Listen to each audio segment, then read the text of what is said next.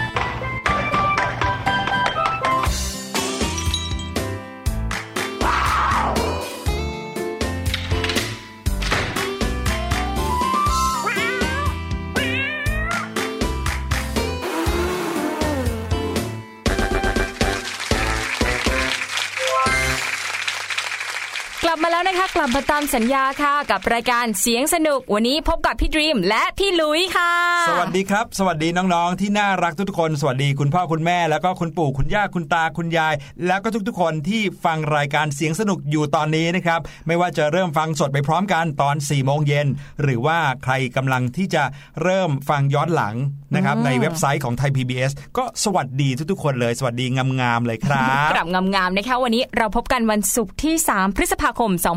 2562 ค่ะ วันสุดท้ายของสัปดาห์ที่เราจะได้เจอกันอีกแล้ว ใช่แล้วละครับ เราเจอกันอย่างนี้ทุกวันจันทร์ถึงวันศุกร์นะครับ แต่ถ้าเกิดอย่างที่บอกว่าใครอยากจะเจอกันวันเสาร์อาทิตย์ ฟังย้อนหลังได้ทางเว็บไซต์ของไทย PBS Search Google คำว่า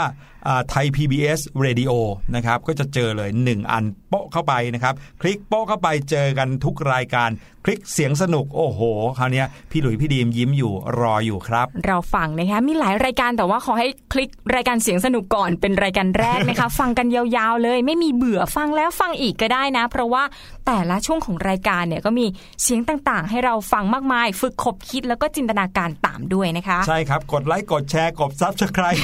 เอ๊ะเราไม่ได้เล่น YouTube อยู่ใช่ไหมแต่ว่าหลังๆเนี่ยพี่หลุยเห็นภาพที่น้องๆนะครับวัยเด็กเล็ก ๆ เลยเนี่ย ชั้นประถมเนี่ยมีการเอ่อทำคลิปทำช่อง YouTube เองเยอะนะ มีค่ะอ๋อหลานพี่ดีมกำลังขึ้นป .5 ค่ะพี่หลุยรู้จักครับคำว่ายูทูบเบอร์ด้วย นี่อยากจะเป็นท่มยูทูบเบอร์นะอยาคกรับจะเป็นยูทูบเบอร์แล้วคำที่เขาใช้กันบ่อยๆเลย อย่าลืมกดไลค์ กดแชร์กด Subscribe ด้วยนะครับ บางคนบอกว่ากดสับตะไคร้เออ ก็เป็นการที่จะสร้างนะครับให้มีคนหันมาดูช่องเราเยอะๆนะแฟนๆของรายการเสียงสนุก มีใครที่ทำช่องของตัวเองกันบ้างหรือเปล่า มีใครทำ YouTube เป็นของตัวเองบ้างหรือเปล่า แล้วทำเรื่องอะไรเออซึ่งเป็นอะไรที่น่าสนใจมากๆเออพี่หลุยรู้จักน้องคนหนึ่งครับเขาอยู่แค่ประมาณป .4 ป .5 เนี่ยแหละครับค่ะแล้วก็เขาเป็นคนที่ชอบต้นไม้มาก ชอบเอ้ยไม่ใช่ชอบต้นไม้ ชอบต้นกระบองเพชรมากอ่าอ่านะครับเริ่มจากที่คุณแม่ของเขาเนี่ยนะครับพาไปที่สวนจตุจักร แล้วก็ไปถูกใจต้นกระบองเพชรเล็กๆหนึ่งต้นนะครับในกระถางกลมๆเล็ก ๆ แล้วก็เลยซื้อกลับมา แล้วก็ฝึกที่จะดูแลนะครับไม่ว่าจะเป็นการรดน้ำนะครับวันละครั้งหรือว่าการคอยเออดูแลที่ที่ใช้ปลูก ถ้ามันโตขึ้นเนี้ยก็ต้องมีการเปลี่ยนกระถางแยกต้นให้ใหญ่ขึ้นแยกต้นแยกอะไรก็แบบเนี้ยนะครับจนกระทั่งน้องเกิดความรู้สึกชอบ จนอยากเอามาเล่าให้เพื่อนๆฟังอืมนะครับ ก็เลยขอคุณแม่ว่าถ่ายคลิปได้ไหมนี่ อันนี้ถามเองเลยนะค่ะคุณแม่ก็โอเคในเมื่อลูกๆ อยากลองทำดูก็เลย ถ่ายเป็นคนถ่ายคลิปให้น้องเองเลยอ่าโอ้คือการปลูกต้นกระบองเพชรเนี่ยไม่ได้ปลูกกันง่ายๆนะคะเพราะว่าตอนเด็กๆ พี่ดิมสังเกตมีเพื่อนหลายคนค่ะพี่หลุย ปลูกแล้วก็มาบอกว่าเฮ้ยต้นกระบองเพชรเราตายอะ ไม่น่าเชื่อเนาะเพราะว่าถ้าเกิดว่าน้องๆ เคยได้ยินเรื่องของต้นกระบองเพชรมาบ้างเนี่ย ก็จะรู้ว่าต้นกระบองเพชรนั้นเนี่ยเป็นพืชที่อยู่ได้นานมากนานมากเพราะว่าเขาไม่จำเป็นต้องรดน้ำเยอะเนื่องจากตัวเขานั้นเก็บน้ำเอาไว้ในตัวอืมดังนั้นเนี่ยปลูกต้นกระบองเพชรเนี่ยไม่ต้องดูแลมาก แต่ปรากฏว่าพอเอามาเลี้ยงจริงหลายคนปลูกแล้วตาย ตาย แล้วก็มีขั้นตอนดูแลที่ค่อนข้างละเอียดอ่อน คือนอกจากน้ำที่คืออาจจะไม่ต้องลดทุกวันแต่ก็ต้องมีปริมาณที่เหมาะสมใช่แสงแดดเหมาะสม แล้วก็มีปุ๋ยสำหรับ ให้เขาออกดอกออกมานะคะใช่บางทีพออยากจะนานๆรดน้ำทีก็เลยเทน้ำไว้เยอะพรวดเลยแล้วหายไปนานครวเลยกลยเป็ตายไปเลยเพราะว่าเหมือนกับแช่น้ำไว้อย่างเงี้ยซึ่งก็ไม่ใช่ธรรมชาติของต้นกระบองเพชรเอาล่ะแต่เราไม่ได้กำลังจะพูดเรื่องต้นกระบองเพชร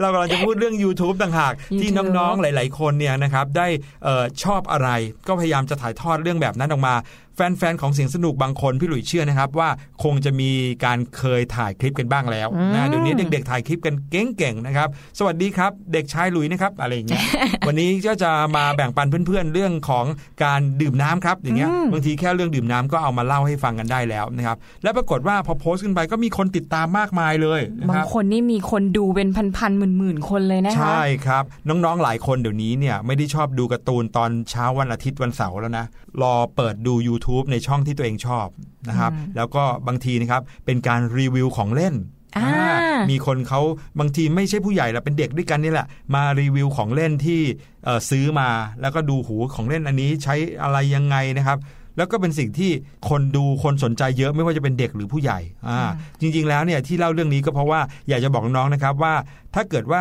เราเนี่ยจะใช้เจ้าบรรดาเครื่องมือเครื่องไม้แบบเนี้ยนะครับบางทีคุณพ่อคุณแม่อาจจะเป็นห่วงใช่ไหมที่ว่าไม่อยากให้เราติดโทรศัพท์มือถือเลยจ้ะใช่ไหมไม่อยากให้เราเอาแต่เล่นมือถือเอาแต่ดูแท็บเล็ตอะไรแบบเนี้ยเพราะว่าเอาจริง ๆ ก็ไม่ได้มีประโยชน์มากนักนะครับ แล้วก็ทำให้เสียสายตาได้ด้วย แต่ถ้าเกิดว่าเรารู้จักใช้อุปกรณ์เหล่านี้ให้เกิดประโยชน์ อย่างน้อยที่สุดนะครับการถ่ายคลิปอะไรแบบนี้ก็ฝึกในการกล้าแสดงออกในสิ่งที่ถูกต้อง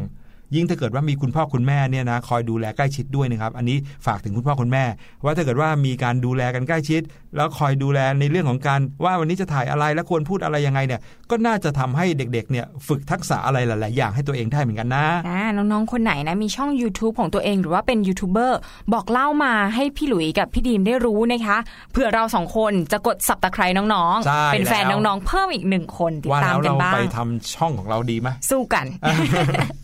เอาเลยค่ะ พูดกันถึงเรื่องของงานอดิเรกเรื่องความสนใจที่น้องๆนำมาถ่ายทอดทางโลกออนไลน์กันแล้ว ทีนี้เราไปฟังเสียงกันบ้างดีกว่านะคะวันครันี้บพี่หลุยผมมีเสียงของอะไรมาฝากใบ้หน่อยสิใบ้หน่อยวันนี้ เสียงที่เอามาฝากน้องๆเป็นเสียงแรกในวันนี้นะครับเป็นเสียงที่ทุกๆ คนเคยผ่านกันมาหมดแล้วอ่าอีกแล้วอีกนะครับแล้ว อันนี้ไม่ใช่เสียงที่ได้ยินนะแต่เป็นเสียงที่ตัวเองเคยทำเลยวิแต่ว่าเป็นเสียงอาจจะไม่ค่อย อุ้ยพูดมากไม่ได้เลยพูดมากรู้เลยนะเนี่ยไปฟังกันเลยดีกว่านะคะเป็นพี่หลุเสียงที่พวกเราเคยทำกันมาแล้วทุกๆคน และแถมบางครั้งทำโดยไม่รู้ตัวด้วยอ่านะครับแล้วก็ในสมัยอดีตเมื่อนานมาแล้วด้วย โอ้โหใบแล้วใบอีก ไปฟังกันเลยดีกว่าว่าเสียงที่พี่หลุยเอามาฝากน้องๆวันนี้คือเสียงของอะไรค่ะ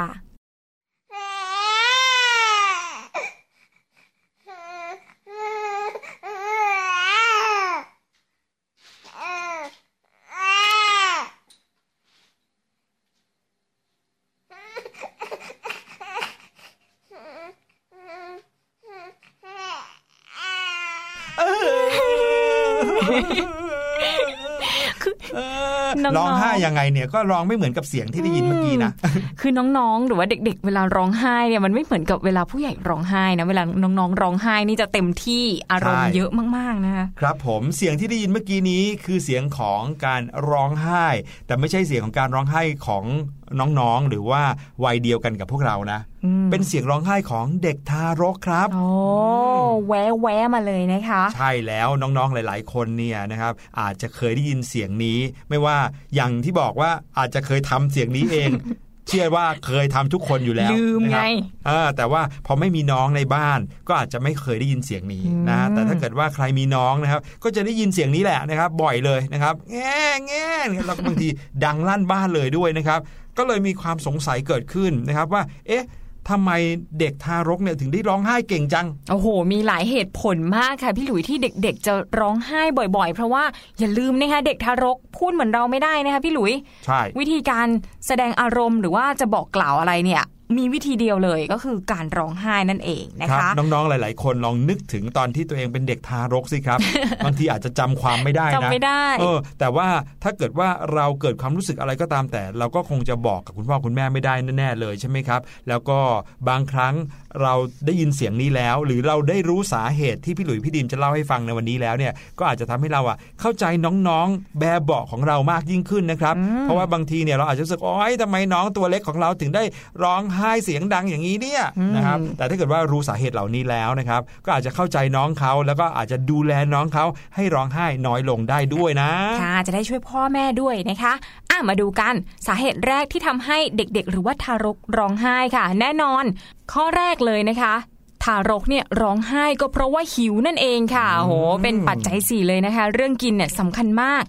ลองสังเกตดูนะคะน้องๆ เวลาที่เด็กทารกเนี่ยเขารู้สึกหิวหรือว่าต้องการกินนม ตอนนั้นแหละร้องอูแวะอูแวะจ้าเลยนะคะใช่แต่ถ้าคุณแม่ลองอุ้มและให้นมเนี่ยเด็กทารกหยุดร้องเลยนะ ลองสังเกตดูนะคะ เวลาที่เด็กๆร้องเนี่ยอาจจะเป็นเพราะได้รับน้ำนมน้อยเกินไปหรือเปล่า ไม่เพียงพอต่อความต้องการ เขาก็เลยร้องอูแวะอูแวะขึ้นมานั่นเองค่ะครับ ข้อที่สองก็คือทารกเนี่ยร้องไห้ เพราะว่าพ่ออ้อมเปียกแฉะค่ะน้องๆเนี่ยอาจจะจำไม่ได้ว่าตอนเด็กๆ เนี่ย เรายังลุกขึ้นไปขับถ่ายเองไม่ได้ใช่ไหมลุกคะขึ้นมาเปลี่ยนเองก็ไม่ไม่ได้ได้นอนแบเบาะค่ะ นอนอยู่บนเบาะนะคะ ทีนี้พอร่างกายเปียกแฉะเพราะว่าปัสสาวะหรือว่าอุจจาระขึ้นมาเนี่ย ร่างกายเด็กๆ เนี่ยก็จะรับสัมผัสแตกต่างกันค่ะอืมบางคนเนี่ยมีวามแฉะเปียกชื้นเงี้ยอย่างตัวเราถ้าเกิดว่าเราต้องใส่เสื้อผ้าที่เปียกๆเรายังไม่สบายเลยเนาะรู้สึกไม่สบายตัว บางคนเนี่ยรู้สึกว่า เอ๊ะมันเย็นไปหรือเปล่ามันแฉะชื้นมากเกินไปหรือเปล่าก็เลยร้องไห้ออกไปก่อน แต่ว่าบางคนเนี่ยรู้สึกโอ้ยมันเย็นสบายจังเลย นอนจมกองปัสสาวะของตัวเราเองนะคะอืมก็ไม่ส่งเสียงร้องบอกพ่อแม่อันนี้ก็มี เพราะฉะนั้นถ้าเราเป็นพี่นะคะลองสังเกตดู ถ้าเกิดน้องๆของเราเพิ่งกินนมไปแต่ร้องอยู่ ลองดูที่เบาะนะคะ อาจจะเปียกแฉะเปื้อนปัสสาวะหรืออุจจาระหรือเปล่า อะไรแบบนี้นะครับ อันนี้ก็เป็นสิ่งที่คุณพ่อคุณแม่เขามักสังเกตอยู่แล้วนะนี่ใช่เราต้องฝึกค่ะสังเกตไปด้วยกันนะครับ อย่างที่ 3 ก็คือน้องๆทารกของเรานะครับ เด็กแบบเบาะเนี่ยอาจจะร้องไห้เพราะเมื่อรู้สึก ร้อนหรือว่าหนาวโอ้โหใช่วงนี้ยิ่งร้องใหญ่เลยนะคะเพราะอากาศร้อนมากครับผมทารกแรกเกิดเนี่ยบางทีต้องการความอบอุ่นเหมือนกับตอนที่อยู่ในท้องแม่เอออมน้องๆนึกภาพตามนะสมมติว่าเราอยู่ในท้องแม่เนี่ยอุณหภูมิอยู่อย่างนั้นตั้ง 9 เดือน เพราะฉะนั้นเนี่ยก็เกิดความรู้สึกเคยชินนะครับแต่พอออกมาจากท้องคุณแม่ปุ๊บโอ้โหอะไรอะไรก็เปลี่ยนไปเดี๋ยวก็ร้อนมาก เดี๋ยวก็หนาวมาก ดูไม่ค่อยจะแบบ เข้าที่ปรับตัวเข้าทางยากเอออะไรอย่างนี้นะครับ คุณพ่อคุณแม่เขาถึงมักจะเอาผ้านะครับ มาห่มตัวน้องๆเยอะเลยนะครับ เพื่อให้น้องๆนั้นเกิดความรู้สึกอบอุ่นทีนี้เมื่อเด็กๆ ตัวเล็ก ๆ อย่างนั้นเนี่ยเขารู้สึกร้อนหนาว หรือว่าบางที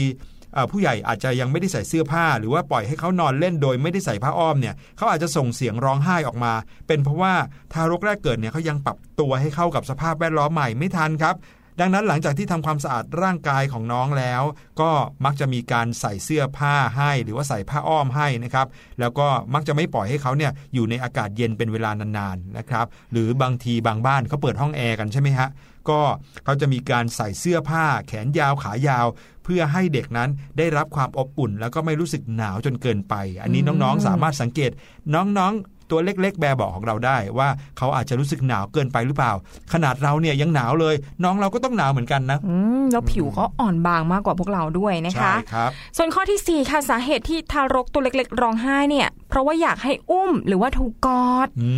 มก็ถือว่าเป็นเรื่องปกติเลยนะคะ ที่ทารกเนี่ยจะอยากให้พ่อแม่อุ้ม เวลาที่เขารู้สึกกังวล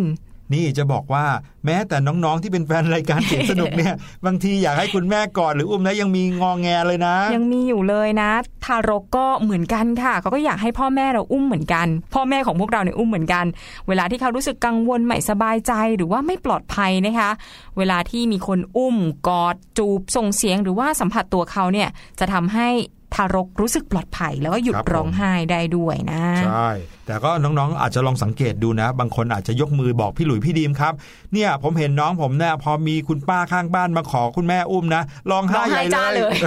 อันนี้เขาอาจจะรู้สึกไม่ปลอดภัยไม่นะครับชินไม่ชินเพราะว่าความไม่คุ้นเคยกับคนที่มาอืมสัมผัสตัวเขานะครับ หรือแม้แต่พี่อย่างเราเองเนี่ยนะ ขอคุณแม่อุ้มน้องหน่อยพอน้องมาอยู่ในมือเราปุ๊บโอ้โห น้องร้องไห้จ้าเลยร้องไห้ขอกลับไปหาแม่ อันนี้ไม่ต้องเสียใจไปนะครับค่ะอาจจะเป็นเรื่องของความไม่เคยชินของเขาที่เขาอะอาจจะต้องเคยชินกับคุณแม่เป็นคนแรกก่อนอืมอ่าเหมือนอย่างตัวเรานี่แหละ ตอนที่เราเด็กๆ เราก็ร้องไห้แบบนี้เหมือนกันครับ เอาไว้โตก่อนแล้วค่อยเล่นด้วยกันนะคะตอนนี้ไม่เป็นไรให้ให้คุณแม่อุ้มไปก่อนปลอดภัยใช่กว่าส่วนอีกข้อหนึ่งนะคะสาเหตุที่ทารกร้องไห้ เป็นเพราะหงุดหงิดค่ะพี่หลุยมีงุนงิดด้วยเหรอมีหงุดหงิดด้วยทารกก็หงุดหงิดได้เหมือนคนโตเหมือนกันนะคะ คืออาการหงุดหงิดของทารกเนี่ยก็เกิดจากความเพลีย เหนื่อยล้าต้องการพักผ่อนด้วยนะอ่าใช่เนี่ยตื่นมาตั้งหลายชั่วโมงแล้วเนี่ยไม่ใช่ว่าทารกไปเตะบอลอันนี้ไม่อันนี้ไม่ใช่นะคือ เวลาเขาตื่นนานๆเขาก็เหนื่อยล้าได้เหมือนกันครับเพราะว่าช่วงแรกที่เขาเกิดเนี่ยเขาก็ต้องพยายามปรับตัวให้เข้ากับชีวิตหลังคลอดอันนี้ก็เหนื่อยแล้วนะ ต้องอยู่ในท้องแม่มานาน พอออกมาก็อยากจะอยู่ในที่ที่สงบ เป็นระเบียบสะดวกสบายนะคะพอมาใช่เจอสภาพแวดล้อมวุ่นวายอย่างที่พี่หลุยบอก อารมณ์เนี่ยมันถูกดึงออกมาอืมเพื่อให้ความต้องการได้รับการตอบสนอง ช่วงใช่แรกๆก็จะมีตื่นขึ้นมา นอนหลับบ้างร้องไห้บ้างอะไรอย่างเงี้ยก็เป็นเรื่องปกติ ก็ถ้าเกิดว่าเป็นเด็กทารกเลยเนี่ยนะครับน้องๆเหมือนอย่างตัวเราตอนยังเป็นทารกอยู่เนี่ยตื่นมากินแล้วก็นอนแล้วก็ตื่นมากินแล้วก็นอนมีแค่นี้เลยมีแค่นี้นะครับ ถ้าไม่ได้มีอะไรที่แปลกแตกต่างไปจากนี้นะจะร้องไห้แล้วนะครับร้องไห้อาจจะเกิดจากความหงุดหงิดแบบนี้ก็ได้ครับส่วนข้อต่อไปนะคะสาเหตุที่ทารกร้องไห้ เพราะว่ารู้สึกไม่สบาย อันนี้น่าสงสารจังเลย คือถ้าหากทารกร้องไห้ต้องสังเกตด้วยนะ มีอาการกระวนกระวายแตกต่างจากการร้องแบบอื่นอืมก็เสียงร้องไม่เหมือนเดิมไม่เหมือนเดิม อาจจะซึมด้วยอ่อนเพลียด้วย ดูกระวนกระวายอยู่ไม่เป็นสุข ต้องลองช่วยคุณพ่อคุณแม่เช็คดูนะคะ น้องเขาตัวร้อนหรือเปล่า ลองแตะดูก็ได้ แต่ว่ามือที่ไปแตะน้องเนี่ยต้องสะอาดนะคะใช่ไปแตะดูอุณหภูมิน้อง ถ้าเกิดว่าคุณพ่อคุณแม่มีประหลอดอยู่ที่บ้าน ก็ลองครับวัดดูเหน็บตามซอกต่างๆดูนี่นี่แต่เวลาจะไปใช้ประหลอดกับน้องตัวเล็ก ๆ ของเราเนี่ยต้องให้คุณพ่อคุณแม่เป็นคนใช้นะครับอ่าใช่เอค่ะออย่าเผลอเอามือคุณไปแบบว่าหยิบประหลอดจิ้มปากหรือเหน็บแขนน้องเองไม่เอาไม่นะเอาเพราะว่าน้องๆเขายังตัวเล็กอยู่คมัรับนแหลต้องให้มใช่ต้องให้คุณพ่อคุณแม่เป็นคนดูแล อาจจะช่วยเขาสังเกตเฉยๆว่าทำไมน้องตัวแดงจังเลยคุณแม่อืมน้องเป็นไข้หรือเปล่าครับอะไรอย่างเงี้ยอ่าเพราะว่าอ่บางคนน่ะอาจจะหน้าแดงขึ้นมาเลยนะคะเวลาเป็นไข้ตัวแดงก็ลองช่วยคุณพ่อคุณแม่สังเกตดูใช่ครับส่วนอีกข้อหนึ่งสาเหตุที่ทารกร้องไห้เนี่ย เพราะว่ารู้สึกอึดอัดไม่สบายตัวอืมอันนี้บางก็คนล้ายเดิมบางคนเนี่ยไม่ได้เรอหลังกินนม น้องก็จะแน่นท้องไงคะ เพราะฉะนั้นเวลาคุณแม่เขาให้นมเสร็จลองสังเกตดู คุณแม่เนี่ยก็จะเอาน้องๆ ตัวเล็กๆเนี่ยพาดบ่าแล้วก็ลูบหลังไล่ลมออกมานะคะเพื่อให้น้องๆเนี่ยเรอเพื่อไม่ให้เกิดอาการจุกเสียดงองแงบางทีเขาอึดอัดเขาก็จะร้องไห้แหละร้องไห้นิดนิดนึงก็ร้องไห้ เพราะว่าเป็นวิธีการสื่อสารอย่างเดียวของเขานะคะใช่ครับ นั่นแหละครับก็เป็นสาเหตุหลักๆนะครับหกเจ็ดข้อที่บอกน้องๆไปว่าทำไมน้องๆตัวเล็กจิ๋วของเรานะครับที่ยังเป็นเด็กทารกอยู่ ถึงเอาแต่ร้องไห้อย่างเดียวเลย ไม่ทำอย่างอื่นนอกจากร้องไห้อย่างเดียวนะครับถ้าสังเกตนะครับยิ่งเด็กที่แรกเกิดจริง ๆเขามีแค่อย่างเดียวจริง ๆ คือร้องไห้เขาจะยังไม่มียิ้มยังไม่มีหัวเราะนะครับมีแค่ร้องไห้แล้วก็สงบเงียบ แล้วก็ร้องไห้แล้วก็สงบเงียบแค่นี้ นั่นเป็นเพราะว่าการสื่อสารเดียวที่เขาทำได้ ก็คือการร้องไห้นั่นเอง ดังนั้นเราเลยต้องรู้จักสังเกตเขาให้มากๆนะครับในฐานะพี่ก็ต้องสังเกตน้องตัวเล็ก ๆ ของเราด้วยเหมือนกันนะอ่าฟังถึงเรื่องของการเลี้ยงน้องคอยสังเกตน้องแล้วเนี่ยนะสงสารคุณพ่อคุณแม่มากเลยนะคะนั่นสิพี่ลุยต้องเหนื่อยมากๆเวลาที่มีน้องหรือว่าตอนที่มีเราแรกๆกันนะคะใช่ครับเพราะฉะนั้นเดี๋ยวเราพักกันสักครู่ไปฟังเพลงเพลงนี้กันดีกว่า เพลงใครหนอค่ะ แล้วเดี๋ยวกลับมาเจอกันในช่วง Learning Song ค่ะ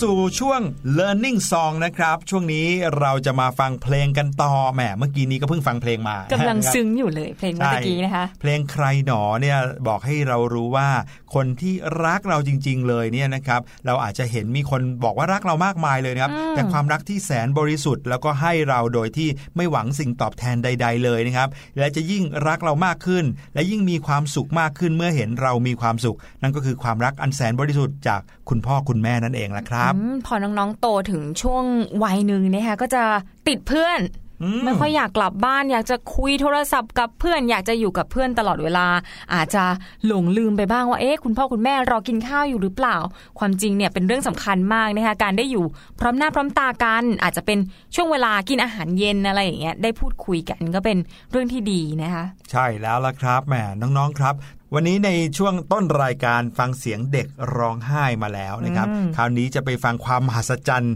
อีกหนึ่งอย่างในเพลงเพลงนี้ฮะอ่ามีมียิ่งกว่าเด็กร้องไห้อีกนะคะ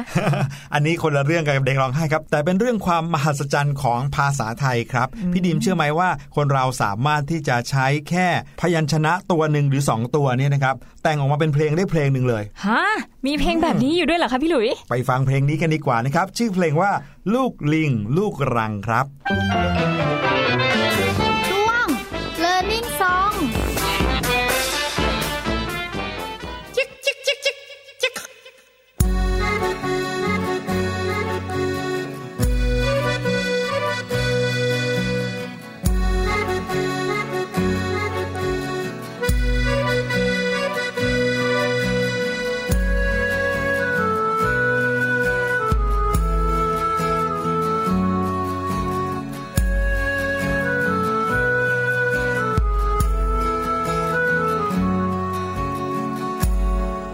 เหล่าลิงลูกลีลูกลน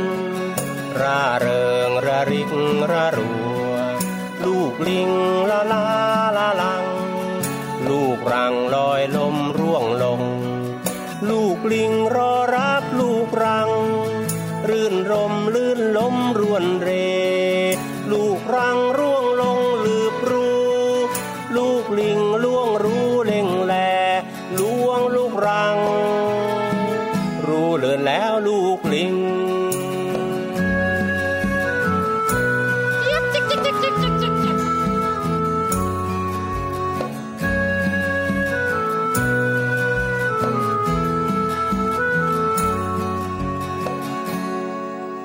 ล่าลิงลูกลี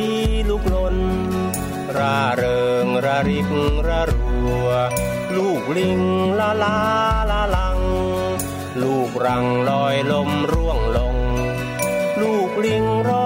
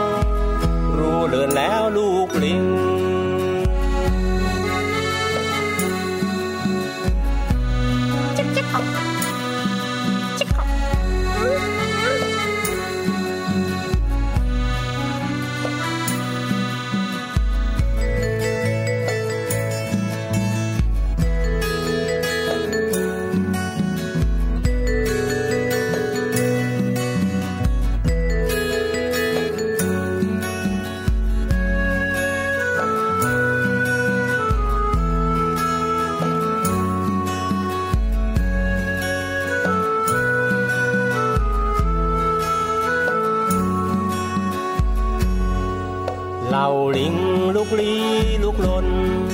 ร่าเริงระริกระรัว ลูกลิงละลาละลัง ลูกรังลอยลมรู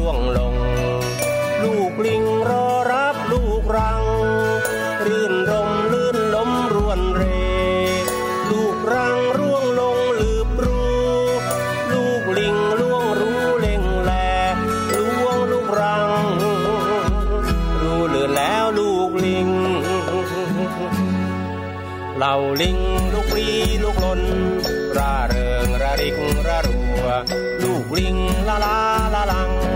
ลูกรังลอยลมร่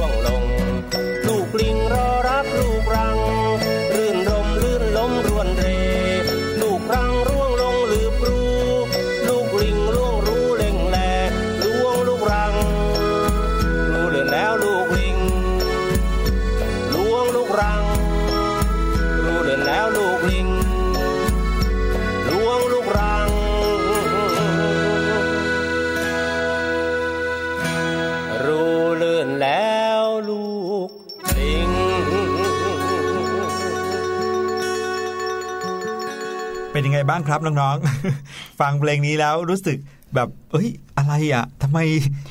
ฟังฟังงงหรือเปล่าอ่าอ่าน้องเาๆก่บางคนบอกว่าอยากจะหัดร้องเพลงนี้ แต่กลัวจะออกเสียงรอเรือกับรอลิงผิดนะคะพี่หลุยใช่ครับ เพลงนี้นะครับ ลูกลิง ลูกรังนะครับ เป็นเพลงที่ออกเสียงนะครับ จากรอเรือแล้วก็รอลิงเท่านั้นเลย นะครับจะไม่ได้ยินเสียงพยัญชนะอื่นเลยนะครับก็จะมีแค่เสียงของรอเรือกับรอลิงอ่าถ้าเกิดว่าใครยังสงสัยอยู่เดี๋ยวจะเปิดให้ฟังอีกรอบหนึ่งนะครับแต่ว่าเป็นเรื่องราวของการใช้พยัญชนะไทยนั่นเองนะครับมีคำหลายคำเลยที่มีความหมายนะครับโดยใช้พยัญชนะต้นเนี่ยเป็นรอเรือแล้วก็ ลอลิงนะครับจนกระทั่งออกมาแต่งเป็นเพลงได้เพลงหนึ่ง วันนี้เลยจะพาน้องๆนะครับมารู้จักกับพยัญชนะไทยให้มากยิ่งขึ้นครับอืมพูดถึงพยัญชนะไทยต้องถามคำถามน้องคำถามแรกเลยนะคะครับน้องๆทราบไหมว่าพยัญชนะไทยเนี่ยมีทั้งหมดกี่รูปอ๋อนี่สมัยก่อนเวลามีคนถามพี่ดิมแบบนี้นะคะพี่หลุยครับพี่ดิมเริ่ม กอไก่ขอไข่เริ่มนับทีละตัวเลยนะ ก็เอ๋ยกอไก่อย่างนี้เลยนะเออบางทีแบบเป็นแบบท่องเป็นบทเลยใช่ไหมเป็นก็บทเอ๋ยเลยก็ไก่ก็ไข่ในเล่าก็ขวดของเราขอควายเข้านาใช่ไหมอืมพยัญชนะไทยนะครับมีทั้งหมด 44 ตัวใช่ไหม44ตัวแต่ถ้าพูดว่าพยัญชนะไทยมีกี่รูป ก็คือ 44 รูปนี่แหละโอ้โหนะครับเกือบตอบผิดแล้ว 44 รูปกับ 44 ตัวเนี่ยคืออันเดียวอันเดีกัยนวกันะนครับคำว่ารูปก็คือการเขียนที่แตกต่างกันนะ มีทั้งหมดกี่แบบนั่นเองนะครับ ก็คือมีทั้งหมด 44 ตัวอักษรนะครับ แต่ใน 44 ตัวอักษรหรือ 44 รูปนั้น มีเสียงเพียงแค่ 21 เสียงเท่านั้นอ่านะครับน้องๆ ฟังแล้วอาจจะงงนะคะทีนี้มาลองฟังกันดูว่า เอ๊ะทำไมมี 44 รูปทำไม 21 เสียง ยกตัวอย่างอ่า รูปแรกก็ง่าย ๆเลยกอไก่มีเสียงเดียว ครับผมกอไก่แค่นี้ก็คือเสียงเคาะเอ้ยเสียงเกาะเกาะเสียงเกอะอย่างเงี้ยนะครับค่ะแต่ถ้าเสียงเคอะนะครับยังมีทั้งขอไข่ขอขวดคอควาย คอคนคอละคังเห็นไหมตั้ง 5 ตัว ก็คือก็คือเสียงเคอะส่วนเสียงเงอก็คืององูมีตัวเดียวนะครับ ส่วนเสียงเชอนะครับก็คือฉอฉิ่งชอช้างฌอกระเฌอเห็นไหมฮะเชอจะเป็นเสียงเชอเชอเนี่ยก็มีถึง 3 ตัวนะครับ ส่วนเสียงเซอร์นะครับก็มีซอโซ่สอศาลาสอฤๅษีสอเสือ เสียงเซอร์แบบเนี้ยมี 4 ตัว แบบนี้นะครับยกตัวอย่างให้ฟังก็เลยกลายเป็นว่าจาก 44 ตัวนะครับก็เลยเหลือเสียงออกมาแค่ 21 เสียงอืม นะครับก็เลยทำให้เราเนี่ยนะครับมีเสียงเป็นของตัวเองของอาของภาษาไทยเองอยู่มากมายเลยอืมแต่ว่ามันมีตัวอักษรบางตัวที่ปัจจุบันเราเลิกใช้ไปแล้วด้วยนะคะน้องๆครับคือตัวขอขวดและคอคนอุ้ยพี่ดิมต้องจุน พี่ดิมต้องทำความเข้าใจมากเลย ขอขวดและคอคน เพราะว่าไม่ค่อยได้ใช้ ใช่ ขอขวดเวลาเขาเขียนคำว่าขวดเขาก็ใช้ขอขอไข่ไข่เนาะส่วนเวลาเขียนคำว่าคนก็ใช้คอควาย คอน่าควายนอนหนูคนคอคอคนตัวเนี้ยน่าจะใช้คำเดียวคือคำว่าพยักหรือเปล่าคะพี่หลุยอืมพยักใช้คอละคังครัคบออ้าวแล้วไปกันใหญ่คิดมาตลอดเลยเลย คือไม่ค่อยได้ใช้เลยนะคะสองครับตัวผมนี้นะคะ ส่วนตัวออ่าง ถือว่าเป็นเสียงว่างค่ะพี่หลุยก็เลยครับไม่นับเสียงเสียงเอออย่างนี้หรือเปล่าเสียงเออเขาเขาเลยไม่นับเป็นหนึ่งใน 21 เสียง อืม มีข้อยกเว้นอยู่เหมือนกันนะคะ นอกจากนี้ค่ะพยัญชนะไทยแบ่งออกเป็นสามหมู่ เรียกว่าไตรยางค์นะคะ ไตรยางค์ไตรก็คือสามนั่นเอง ประกอบด้วยเสียงสูงกลางแล้วก็เสียงต่ำค่ะ ใช่ เสียงสูงเนี่ยมี 11 ตัว ก็คือตัวขอไข่ไม่ใช่นี่สูงอย่างนั้นค่ะ ขอไข่ก็คือเสียงมันจะสูงลองสังเกตเสียงที่ใช่ออกเสียงดูนะคะขอไข่ขอขวดชอชิงถอฐานถอถุงผอพึ่งฟอฝาสอคอสาราสอบอฤษีสอเสือ หอหีบอืมนี่ก็คือ 11 ตัวในอักษรสูงนะครับ ส่วนอักษรกลางมี 9 ตัวนะครับ ก็คือกอไก่ จอจาน ดอชดาตอประตัก ดอเด็กตอเต่า บอใบไม้ ปอปลา แล้วก็ออ่างครับ อืม ส่วนอักษรต่ำมี 24 ตัว ก็คือตัวที่เหลือบอกแค่นี้ได้ไหมคะพี่หลุย ครับผม ยกตัวอย่างหน่อยละกัน คือตัวคอควาย งองู ชอช้าง สอโซ่ชอกระเชอยอหญิงค่ะอืมพวกทอทหารทอธงเนี่ยก็เป็นอักษรต่ำหมดเลย วิธีการแบ่งนะครับก็คืออักษรกลาง อักษรสูง อักษรต่ำเนี่ยจะมีความแตกต่างกันตรงที่ว่า อักษรกลาง 9 ตัวเนี้ยจะสามารถผันวรรณยุกต์ได้ทั้ง 5 เสียงเลยก็คือ สามัญเอกโทตรี แล้วก็จัตวาอ่าเสียงสามัญก็คือเสียงที่ออกเสียงมาโดยที่ไม่ต้องใส่วรรณยุกต์นะครับ แล้วก็เสียงเอกเสียงโท เสียงตรี เสียงจัตวารวมแล้วเป็น 5 สามารถผันได้ทั้ง 5 เสียงเลย อย่างเช่น คำว่าไก่เนี่ยก็ไก่ไก่ใกล้ไก่ไก่อย่างเงี้ยได้หมดเลยนะครับอืมสามารถเขียนวรรณยุกต์ได้หมดทุกตัวเลยอ่านนะครับแต่ถ้าเป็นอักษรสูงจะผันวรรณยุกต์ได้เฉพาะเสียงเอกกับเสียงโท เช่นคำว่าขอไข่นะครับ ไข่เนี่ยก็จะผันได้แค่ไขไข่ไข่อืมไขไข่ไข่แต่คำว่าไขสังเกตไหมครับ เป็นเสียงสามัญเสียงสามัญของอักษรสูงเนี่ยจะออกเสียงเป็นเสียงจัตวาอ่า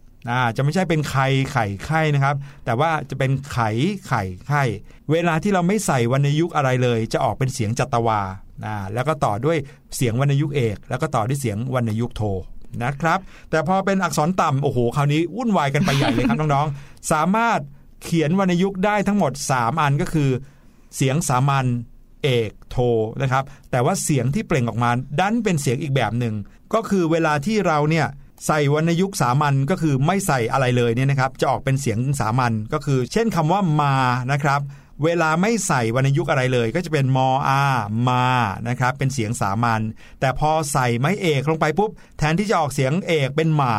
อันนี้เราจะไม่ออกเสียงอย่างนั้นจะออกเสียงเป็นมออามา มาเอกมานะครับ กลายเป็นเสียงโทซะอย่างนั้น มามาและคำสุดท้ายนะครับ ก็คือมออามาไม่โท ม้าม้า กลายเป็นเสียงตรีนะครับนั่นก็แปลว่าอักษรต่ำนะครับ เป็นอักษรที่ผันได้ เฉพาะเอกกับโทนะครับ แต่ออกเสียงเป็นสามัญโทแล้วก็ตรี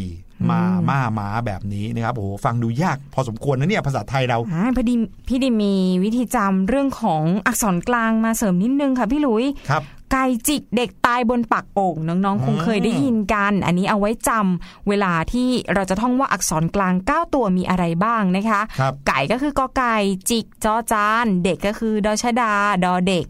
ตายก็คือต่อเต่า บนก็คือบอใบไม้ ปอก็คือปากอก็คือโอ่งไก่จิกเด็กตายบนปากโอ่งเก้าตัวอักษรเป็นอักษรกลางสามารถผันได้ตั้งแต่เสียงสามัญ เอก โท ตรี แล้วก็จัตวานะคะ เพราะฉะนั้นค่ะ อักษรสูงหรืออักษรต่ำเนี่ยจะต้องไม่มี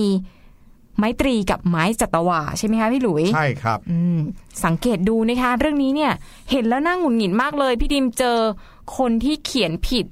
เยอะบ่อมากยมากเลยนะคะ สมัยนี้ อืมเราเป็นคนไทยนะ ถึงแม้ว่าเราจะเป็นคนรุ่นใหม่ แต่เราเป็นคนไทยเราก็ต้องใช้ภาษาไทยให้ถูกต้องนะครับ คราวนี้เรามาฟังเรื่องราวประวัติของอักษรไทยกันบ้างดีกว่าอ่าอ่าวิวัฒนาการของอักษรไทยเป็นมายังไงครับ อักษรไทยคืออักษรที่ใช้เขียนภาษาไทยและภาษากลุ่มน้อยอื่น ๆ ในประเทศไทย อย่างที่บอกไป มีพยัญชนะ 44 รูป สระ 21 รูป วรรณยุกต์ 4 รูป และเครื่องหมายอื่น ๆ อีกจำนวนหนึ่งนะคะ พยัญชนะไทยเนี่ยเรียงตามแนวนอนจากซ้ายไปขวา เหมือนเวลาเราเขียนแล้วก็จะเขียนจากซ้ายไปขวา ส่วนสระจะอยู่ข้างหน้าบ้าง บนบ้าง ล่างก็มีค่ะ แล้วก็อยู่หลังภาชนะก็มีนะคะ เอามาประกอบคำก็แล้วแต่ชนิดของสระเลย อักษรไทยไม่มีการแยกตัวอักษรใหญ่หรือว่าตัวอักษรเล็กอย่างอักษรโรมัน หรือว่าภาษาอังกฤษภาษาอังกฤษอย่างเงี้ยนะฮะมีตัวไทยเอ่อมีอักษรตัวใหญ่อักษรตัวเล็กนะคะ นอกจากนี้อักษรไทยไม่มีการเว้นวรรคระหว่างคำเมื่อจบหนึ่งประโยคจะลงท้ายด้วยการเว้นวรรค แล้วก็มีเครื่องหมายวรรคตอนบางอย่างได้นะคะ แต่ว่าไม่มีจุด full stop เหมือนภาษาอังกฤษ ใช่ ภาษาไทยก็มีตัวเลขเป็นของตัวเองด้วย นั่นก็คือเลขไทยน้องๆ หลายคนได้เรียนแล้วก็เขียนเป็นด้วยนะ แต่ว่าปัจจุบันก็นิยมใช้เลขอาราบิกเป็นส่วนใหญ่ค่ะ ส่วนเรื่องราวของประวัติตัวอักษรไทยนะครับเริ่มกันมาตั้งแต่สมัยพุทธศักราชที่ 400 นะครับอย่างปีนี้ปี 2562 ใช่ไหมแต่อันนั้นคือปีพศ 400 ไทยเนี่ยได้อพยพถิ่นเดิมนะครับมาตั้งภูมิลำเนาอยู่ใกล้อาณาเขตมอญซึ่งก็ กำลังเป็นชาติที่รุ่งเรืองในสมัยนั้นเลยนะครับเริ่มแรกก็คงเริ่มที่จะเรียนแบบตัวอักษรมาจากมอญซะก่อนนะครับต่อมาในปีพุทธศักราช 1,500 เมื่อขอมขยายอำนาจเข้ามาในดินแดนของคนไทยนะฮะซึ่งตั้งอยู่ในบริเวณริมแม่น้ำยม ก็ได้ปกครองเมืองเชียงนะครับแล้วก็เมืองสุขโขทัยก็เริ่มมีการดัดแปลงอักษรที่มีอยู่เดิมให้คล้ายกันกับอักษรขอมที่เขียนวัดๆนะฮะ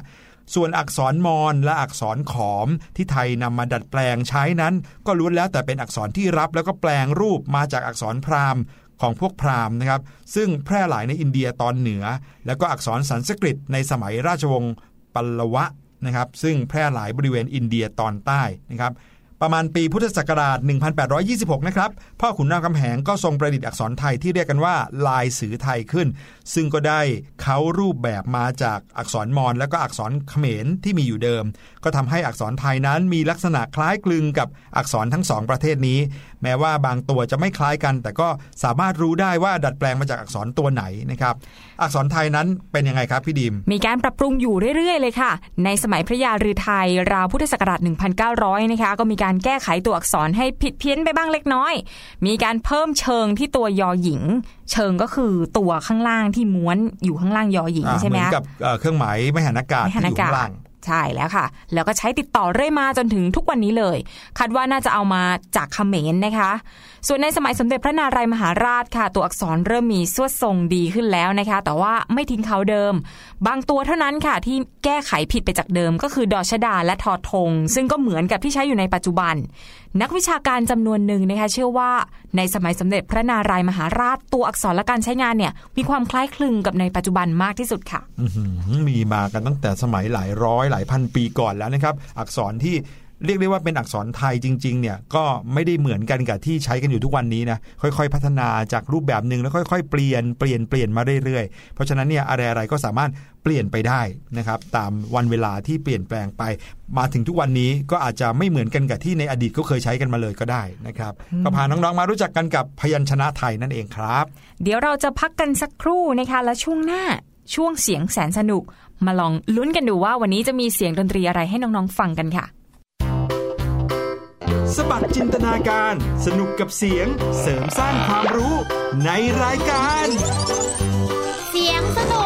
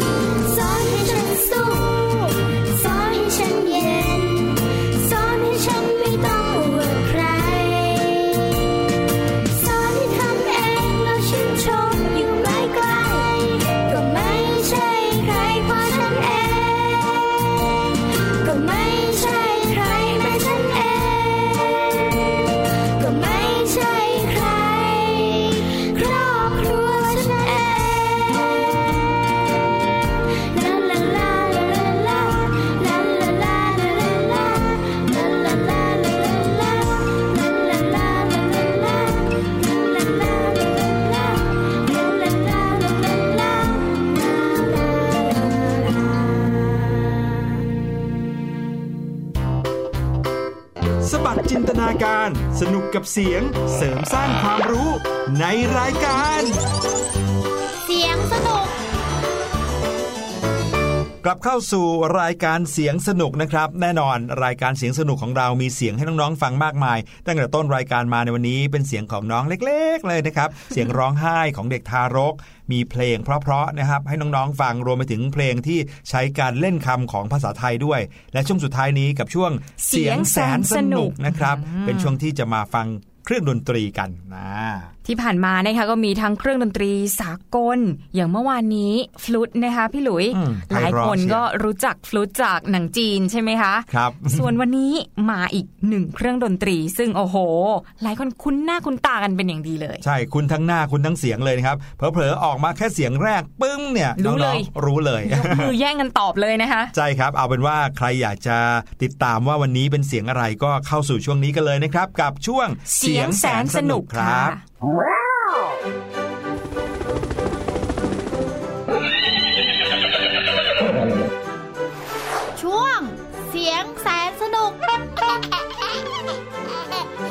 ช่วงเสียงแสนสนุกวันนี้นะครับ มาพร้อมกับเสียงของเครื่องดนตรีไทยครับแหมมีการใบ้กันนิดหนึ่งนะครับ ว่าเป็นเครื่องดนตรีไทยกันบ้างนะครับ สลับกันไปนะฮะบางวันก็เครื่องดนตรีสากล บางวันก็เครื่องดนตรีไทย วันนี้เป็นเครื่องดนตรีไทยชนิดหนึ่งที่ต้องบอกว่ามีความสำคัญสุดๆไปเลยอืมเพราะว่าเป็นตัวให้จังหวะในวงใช่ไหมคะพี่หลุยใช่แล้วก็เป็นตัวกำกับจังหวะด้วยนะครับในวงดนตรีไทยเนี่ยนะครับจะต้องฟังเสียงของเครื่องดนตรีชนิดนี้เลย ไม่อย่างนั้นเนี่ยก็อาจจะล่มได้อ่านะครับ แต่ว่าจะเป็นเสียงของเครื่องดนตรีอะไร ไปฟังกันเลยดีกว่า จริง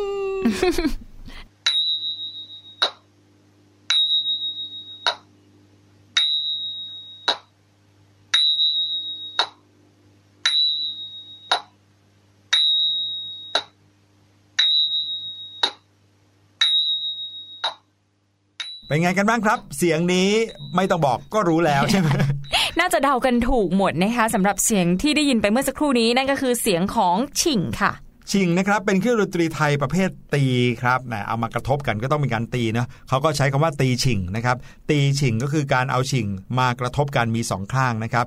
ตัวชิงนั้นทำด้วยทองเหลืองหล่อขึ้นมานะครับหนาเชียวนะครับ แล้วก็ปากของชิงนั้นก็จะผายออกมาเป็นวงกว้างแล้วก็กลมนิดหนึ่งนะครับหนึ่งชุดของชิงนั้นจะมีฝาสองฝา ชิงมี 2 ชนิดก็คือ ชิงสำหรับวงปีพาดแล้วก็ชิงที่ใช้สำหรับวงเครื่องสายและวงมโหรีโอ้ ใช้ในวงมโหรีด้วยใช่ไหมคะ เพิ่งรู้ว่าชิงมี 2 แบบ ก็เห็นมีอยู่ 2 ข้างเหมือนกันนะครับ ชิงสำหรับวงปีพาดนั้นมีขนาดที่วัดผ่านศูนย์กลางจากขอบข้างหนึ่งไปสุดขอบอีกข้างหนึ่งนั้น กว้างประมาณ6เซนติเมตรถึง6เซนติเมตรครึ่ง เจาะรูตรงกลางสำหรับร้อยเชือกนะครับ เพื่อให้จับสะดวกขณะที่ตี ส่วนชิงสำหรับวงเครื่องสายและวงมโหรีนั้นจะมีขนาดที่เล็กกว่าครับ วัดผ่านเส้นผ่าศูนย์กลางได้ขนาดประมาณ5เซนติเมตรครึ่งครับ เนื่องจากว่าการตีฉิงนั้นจะต้องเอาขอบของฝาข้างหนึ่งกระทบกับอีกฝากหนึ่งแล้วก็ยกขึ้นนะครับก็จะมีเสียงดังจิ้งเสียงจะกังวานและยาวดังกว่านะครับลองนึกภาพนะครับถ้าเราเอาฝาสองข้างมากระทบกันแล้วยกขึ้นทันที จะกลายเป็นเสียงชิงนะครับแต่ถ้าเอาสองฝานั้นกระทบแล้วก็ประกบกันไว้ด้วยมือของเรา ก็จะไดยินเสียงสั้น ๆ ดังฉับอ่านะครับดังนั้นการเรียกชื่อเครื่องดนตรีชนิดนี้ว่าชิง ก็เพราะเรียกตามเสียงที่เกิดขึ้นนั่นเองนะครับว่าจิง ทำไมเขาถึงไม่เรียกเครื่องดนตรีนี้ว่าชิงฉับก็ไม่รู้นะ เพราะว่าจริง ๆ แล้วเราจะทำเสียงชิงฉับจิงฉับตลอดเวลาอ่าเสียงที่น้อง ๆ ได้ยินไปเมื่อกี้นี้เป็นเสียงของชิงนะครับ ซึ่งก็เป็นการตีเว้นระยะชิงฉับ ชิงฉับนะครับ แต่ว่าในการบรรเลงฉิงจริง ๆ แล้วเนี่ยนะครับเขาก็จะมีการบรรเลงเร็วช้าแตกต่างกันไปนะครับ วิธีในการเรียกเขาก็เรียกง่าย ๆ ว่า 1 ชั้น 2 ชั้นหรือ 3 ชั้นถ้าเป็นจังหวะ1ชั้น เสียงฉิงก็จะช้าหน่อย เสียงฉิงกับฉับจะห่างกันมากหน่อย แต่ถ้าเกิดว่าเป็น 2 ชั้นก็จะเร็วขึ้น ชิดกันมากขึ้น ยิ่งถ้าเกิดว่าเป็น 3 ชั้นนะครับจะกลายเป็นชิงฉับชิงฉับชิงฉับชิงฉับชิงฉับแบบนี้เลย เพื่อให้รู้ว่าดนตรีที่บรรเลงนั้นเนะเป็นเพลงที่เร็วนะครับพูดถึงฉิงนะคะก็ต้องมาคู่กับอีกอย่างหนึ่งนั่นก็คือฉาบนั่นเอง นี่อาจจะเป็นเหตุผลที่เขาไม่เรียกฉิงว่าฉิงฉับ เพครับราะว่าเขาต้องเว้นชื่อไว้ให้สำหรับฉาบบ้างนะคะพี่หลุยอ่าฉาบนะครับ อันนี้ก็จะยาวกว่าชิงหน่อยคือออคำคำเรียกนะฉาบไม่ได้ฉับนะครับฉาบก็เป็นเครื่องดนตรีประเภทตีเหมือนกันค่ะทำด้วยโลหะคล้ายกับชิง แต่ว่าหล่อให้มันบางกว่านะคะ มี 2 ชนิดด้วยกันก็คือฉาบเล็กกับฉาบใหญ่เออจำดีง่ายเลยฉาบเล็กก็ขนาดเล็กค่ะ วัดผ่านศูนย์กลางประมาณ 12ถึง14 เซนติเมตร ส่วนฉาบใหญ่ก็ขนาดใหญ่กว่านะคะ ศูนย์กลางก็ประมาณ 24ถึง26 เซนติเมตร เกือบเท่าหนึ่งเลยอืมเวลาบรรเลงก็ใช้สองฝามาตีกระทบกันให้เกิดเสียงตามจังหวะเหมือนเหมือนๆกับชิงนั่นแหละค่ะ พอฉาบสองข้างกระทบกันขณะตีประกบกันก็จะเกิดเสียงฉาบอืมแต่ถ้าตีแล้วเปิดเสียงก็จะได้ยินเสียงเป็นแชงแชงแชงอย่างนี้ครับนะคะผมเวลาที่น้องๆได้ยินเสียงของฉาบเล็กนะครับ น้องๆก็อาจจะ เคยได้ยินตอนที่นั่งฟังเสียงของเครื่องดนตรีจากวงดนตรีไทยนะจะมีเสียงของฉาบเกิดขึ้นฉาบฉาบฉาบอย่างนี้นะครับฉาบก็จะเป็นฉาบเล็ก แต่ถ้าเกิดว่าฉาบใหญ่มักจะไม่ค่อยได้ใช้เท่าไหร่นัก หรือไม่ค่อยได้ยินเท่าไหร่นัก แต่ถ้าเกิดว่าน้องๆอยากจะเห็นว่าฉาบใหญ่เป็นยังไงนะครับ น้องๆก็ไปดูเวลาที่เขาเชิดสิงโตหรือว่าเชิดมังกรกันอ่านั้นเห็นชัดเลยอันะนคะนั้นแหละครับคือฉาบใหญ่อันเบ้อเริ่มเทิ่มเลยแล้วก็เอาฉาบมาตีกันตารางแช่แช่แช่แบบเนี้ยนะครับนั่นนั่นก็คือเสียงของฉาบเล็กและฉาบใหญ่ แต่ฉาบนั้นนะครับยังมีประเภทของฉาบที่เป็นฉาบสากลด้วย ไม่ได้เป็นแค่ฉาบไทยนะครับฉาบในดนตรีสากลนั้นจะมีขนาดใหญ่เบ้อเริ่มเทิ่มเลย ใหญ่กว่าฉาบใหญ่และฉาบเล็กของไทยนะครับค่ะจะใหญ่ประมาณสักประมาณ 40เซนติเมตรนะใหญ่เบ้อเริ่มเทิมขนาดใหญ่นั้กนว่าเลยเยอะเลยนะคะครับผมเครื่องดนตรีที่ใช้ในดนตรีหลายชนิดนะครับไม่ว่าจะเป็นดนตรีคลาสสิกนะครับวงมาร์ชวงคอนเสิร์ตหรือบางทีอาจจะเป็นวงสตริงนะครับก็ใช้ฉาบแบบสากลถ้าเกิดน้องๆ เคยสังเกตกลองชุด น้องๆก็จะเห็นมีฉาบอันเริ่มเทิมอะเต็มไปหมดเลยรอบๆกลองชุดเลยนะครับอค่ะ ในวงโยธวาทิตนะคะก็แบ่งฉาบที่ใช้ออกเป็น 2 ชนิดค่ะ ก็คือฉาบคู่ อันที่ 2 ก็คือฉาบแขวนหรือว่าฉาบรัวฉาบคู่ก็เป็นฉาบสองใบอย่างที่พี่หลุยบอกไปนะคะ แต่ละใบก็จะมีสายเป็นวงสำหรับถือ การเล่นเนี่ยใช้มือแต่ละข้างถือฉาบ แล้วก็นำเข้ามากระทบกัน ส่วนฉาบแขวนเนี่ยเป็นฉาบใบเดียวค่ะ แขวนกับขาตั้ง นิยมตีด้วยไม้แล้วก็หัวมเมล็ดหุ้ม ในกลองชุดนะคะก็ใช้ฉาบแบบนี้เช่นเดียวกันค่ะ ใช่ครับแทนที่จะใช้มือตีก็ใช้ไม้ตีไม้แทนใหญ่บางทีเกินก็จะใช้หัวไม้เหมือนกับหัวที่ใช้ตีกลองใหญ่เนี่ยนะครับ มารัวลงบนฉาบมันก็จะได้เสียงซึมออกมาแบบเนี้ยตกใจเมื่อตะกี้พี่หลุยเว้นวักนึกว่าใช้หัวตีแทนไม้หัวของไม้ครับ นั่นก็คือเรื่องราวของฉิงและฉาบ แต่ว่าถ้าเกิดว่าน้องๆ ได้ยินเสียงฉิงไปแล้ว อยากรู้ว่าเสียงฉาบเป็นยังไงไปฟังเสียงฉาบกันครับ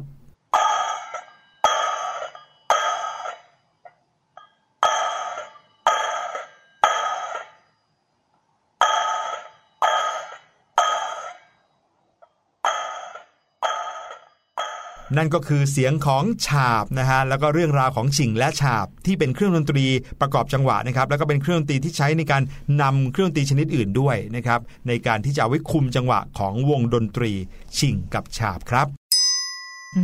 วันนี้ช่วงเสียงแสนสนุก พี่หลุยจัดเต็มคุ้มมากเลยนะคะปกติมาวันละหนึ่งชนิด วันนี้มาทั้งฉิงทั้งฉาบคู่กันเลย เดี๋ยวลองติดตามกันดูค่ะ ว่าสัปดาห์หน้าเนี่ย ช่วงเสียงแสนสนุกและรายการเสียงสนุกจะมีเสียงอะไรมาฝากให้น้องๆได้จินตนาการ แล้วก็ได้ความรู้ติดตัวกันไปนะคะครับสำหรับวันนี้หมดเวลาของรายการเสียงสนุกแล้วค่ะ พี่หลุยกับพี่ดีมลาน้องๆไปก่อนนะคะ พบกันใหม่สัปดาห์หน้า สวัสดีค่ะสวัสดีครับ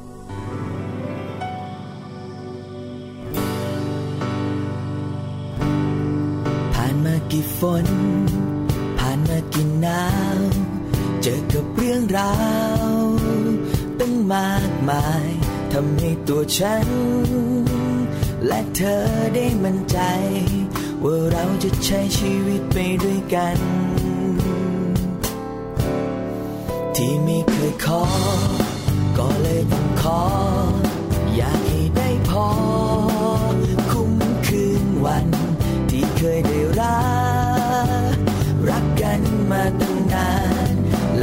จะเป็นแบบนั้นอยู่เรื่อยไป อยากให้รักกันไปนานๆจะได้ไหมเธอ รักกันไปนานๆจะได้ไหม ไม่ว่าจะวันนี้ หรือว่าวันไหนๆขอให้นานและเจอกันทุกชาติไป อยากให้รักกันไปดีๆจะได้ไหมเธอ รักกันไปดีๆจะได้ไหม ไม่ว่าจะสุขทุกข์หรือท้อสักแค่ไหน ขอให้เราอย่ายืนเป็นคู่กัน ตลอดไป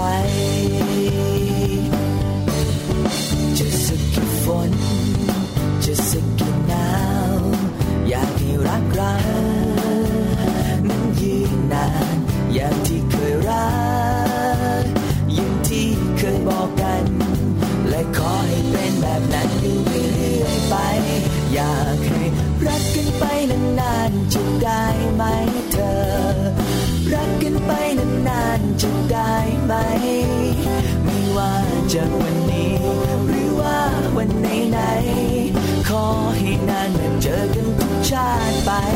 อยากให้รักกันไปดีๆจะได้ไหมเธอ รักกันไปดีๆจะได้ไหม ไม่ว่าจะสุดทุกข์หรือท้อสักแค่ไหน ขอให้เราอย่า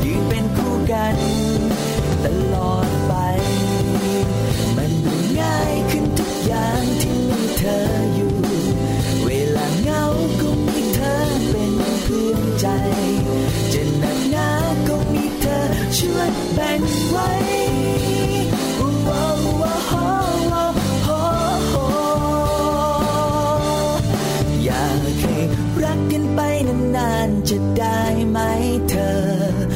รักกันไปนานๆจะได้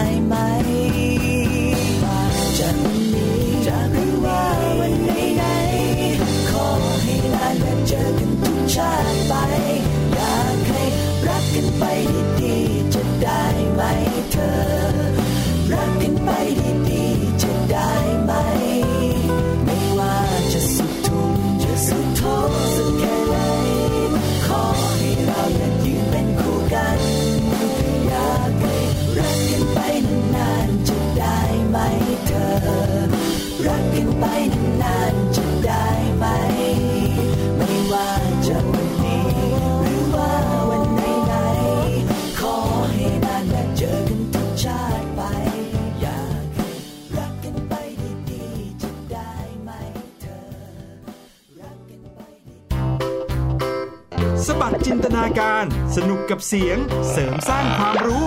ในรายการ